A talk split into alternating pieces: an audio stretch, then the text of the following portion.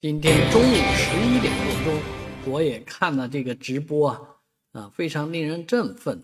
中国的神舟十七号成功发射进入太空，啊，这三位航天员乘组当中呢，有一位新人叫江新林，啊，这位河南杞县的呃、啊、农村娃啊，非常引人注目，因为他曾经是开坦克的，然后呢又转为飞行员。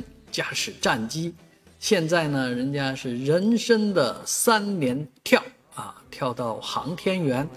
而有的人说，按照现在的这个日程计算啊，中国未来的登月计划当中的航天员很有可能从这一批乘组当中啊选择选拔，那江新林还很有可能会成为中国未来的登月第一人。所以这些荣誉加身啊，确实你会觉得他像神一样的存在。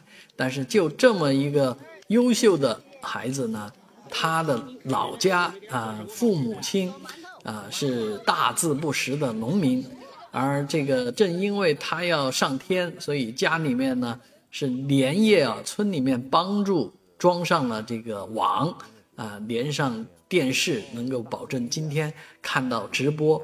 啊，父母当然看到孩子升上太空啊，非常的开心，非常高兴。记者问他的母亲啊，回来以后呢，给他做什么啊？说蒸白馒头。看，可见这个家庭啊是贫寒之家呀。啊，看到这些的时候，无不让人动容。啊，确实，中国的伟大来源于很多人的平凡。